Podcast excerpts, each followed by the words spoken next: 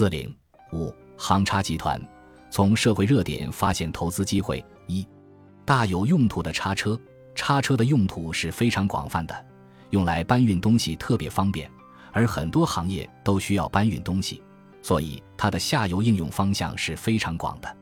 据研究，我国叉车应用领域占比，也正是因为这一点，虽然叉车也属于工程机械类行业，但它呈现出来的周期属性并不明显。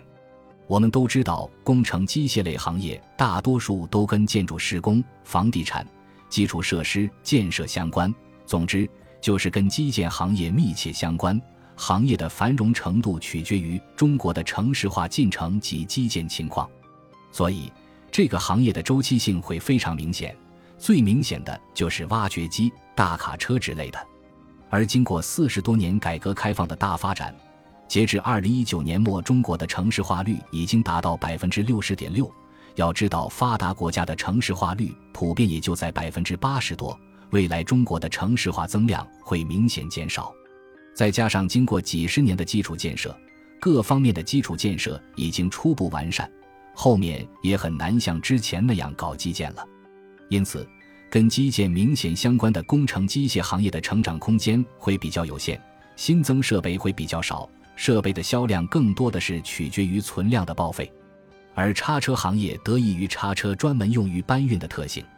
它在第一产业、第二产业、第三产业的几乎所有重要行业中都有所应用，所以叉车行业的发展不是和基建行业同步的，反而呈现出与经济增速同步增长的状况。二，大有前途的叉车，正是因为叉车用途多、下游覆盖的行业广，因此。叉车行业是工程机械板块中最具有弹性的，不用像其他工程机械企业一样完全依赖于基建这个单一产业的兴衰。一方面，随着电商的发展，物流行业继续繁荣，对叉车的需求依然旺盛；另一方面，随着中国经济的产业升级，人工费用的快速上升，如何降低人工成本、降低企业生产成本、提升效率，就成了企业主们必须要思考的事情。除了把生产基地搬去人力成本更低的国家和地区，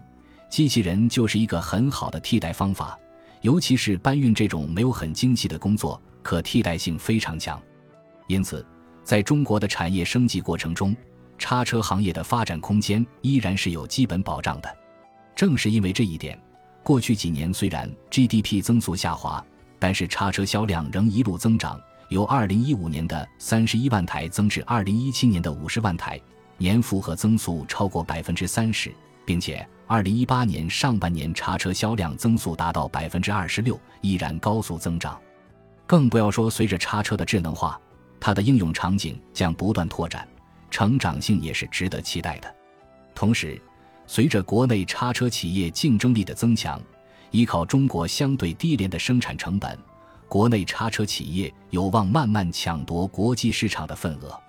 总的来说，叉车行业的发展空间依然很大，相关企业的成长性依然有想象空间。核心还是看企业自身的竞争力。三，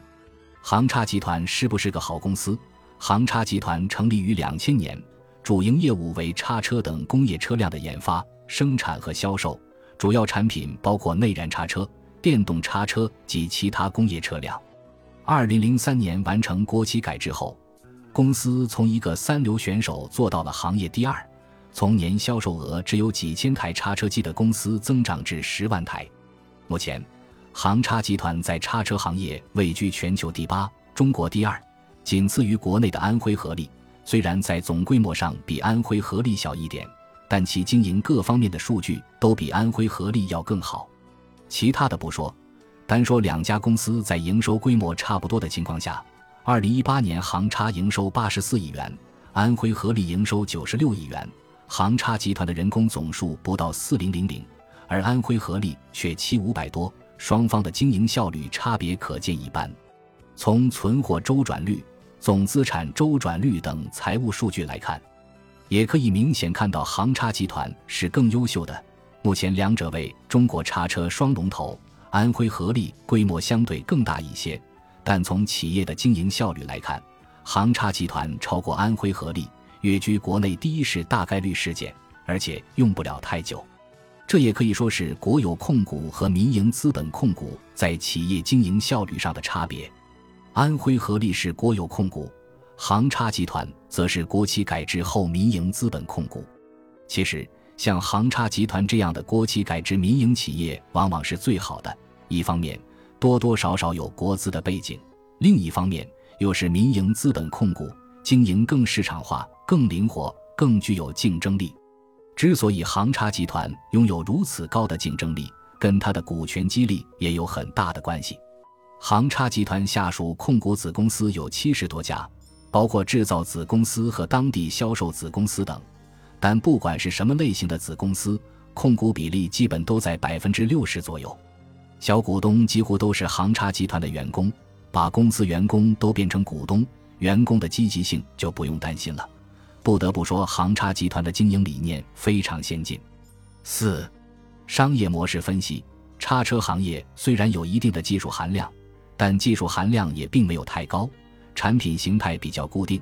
不需要经常升级换代，所以市占率和规模就非常重要。规模越大，则上下游的议价能力越强。由于叉车的原材料成本占据整体成本的百分之九十。议价能力的强弱会极大的影响叉车的利润率，而目前全球的叉车行业是一个集中度比较高的行业，前十大叉车企业占市场份额的百分之七十六，中国的两个叉车龙头企业杭叉集团和安徽合力占了近百分之五十，这样的竞争格局几乎决定了其他的小叉车企业很难有什么竞争力，而且如果原材料涨价的话，这些小叉车企业会死得更快。像杭叉集团和安徽合力这样的大企业，则可以向上下游转移成本。从这一点来看，杭叉集团和安徽合力有点像格力电器、和美的集团，主营业务的技术含量都没有很高，但市占率都很高。而且杭叉更像格力电器，技术含量和管理能力都更高一点，但规模稍小一些。不过，虽然说叉车行业的技术含量并没有很高。但面对智能化时代的趋势，叉车行业整体也在逐步向电动化和无人化方向迈进，而这一方面，杭叉集团也是做得比较好的。杭叉集团是行业内最早布局无人叉车业务 （AGV） 的企业之一。二零一七年，相关业务已实现营业收入三零零零多万元，参与了包括沈阳宝马、京东物流等一批自动化解决方案项目，切入一线客户招标体系。而且，二零一八年公司还入股了郑州嘉辰。郑州嘉辰主要是研制电动工业车辆的三电、电机、电控、电池的，这将为杭叉布局无人电动化叉车业务提供必要的基础。从当前的发展趋势来看，这一块业务未来将会是公司一个非常大的看点。说到参股郑州嘉辰。就不得不重点提一下，杭叉集团做得很好的一点是非常注重行业的上下游整合，方式就是通过参股产业链内的企业。叉车的零部件主要有发动机、平衡重、变速箱、轮胎、钢材、油缸、牵引电瓶等。很多原材料公司是由子公司自主生产的，不能自主生产的则主要是参股的公司提供的，比如。发动机是杭叉与博世合作研发的，变速箱由参股公司钢村传动、中传变速提供，液压器及油缸也由参股公司华昌液压提供。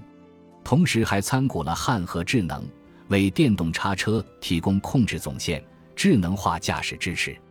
另外就是近期联合巨星科技参股中策橡胶，中策橡胶是中国轮胎行业的龙头。叉车的成本构成中。原材料成本占了百分之九十，杭叉集团通过参股的方式整合上下游，不仅可以保障自己的原材料供应安全，也能提高收益率，甚至还可以掌控竞争对手的命运。因为公司参股的一些上下游零部企业也同时给安徽合力供货。最后，分析企业的竞争力，就必须提到它的实际控制人筹建平了。五，能力强的实际控制人。裘建平同时也是 A 股另一个上市公司巨星科技的实际控制人，应该有些朋友会比较熟悉。那也是一个非常不错的公司。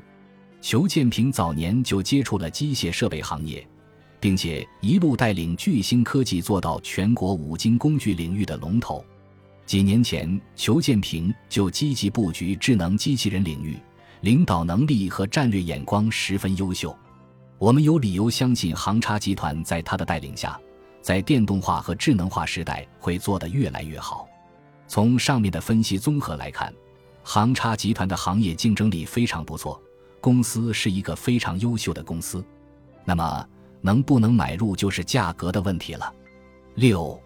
现在是不是一个好价格？航叉集团在二零一八年的贸易环境之下，营收实现了百分之二十的增长，净利实现了百分之十五的增长。二零一九年贸易环境有所改善，全球的经济有复苏的迹象。在这种情况下，二零一九年公司的业绩至少保持去年的大盘子的问题不大。那么，在二零二零年一月三十日十三倍的市盈率的情况下，估值肯定是不贵的。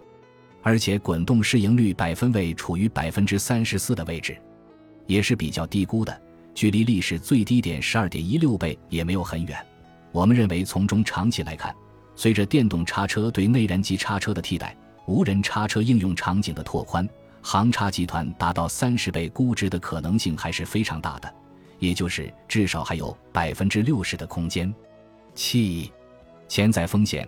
二零一九年年报增长不如预期，行业竞争加剧，经济增长受外部大环境影响较大，对公司的业绩也造成影响。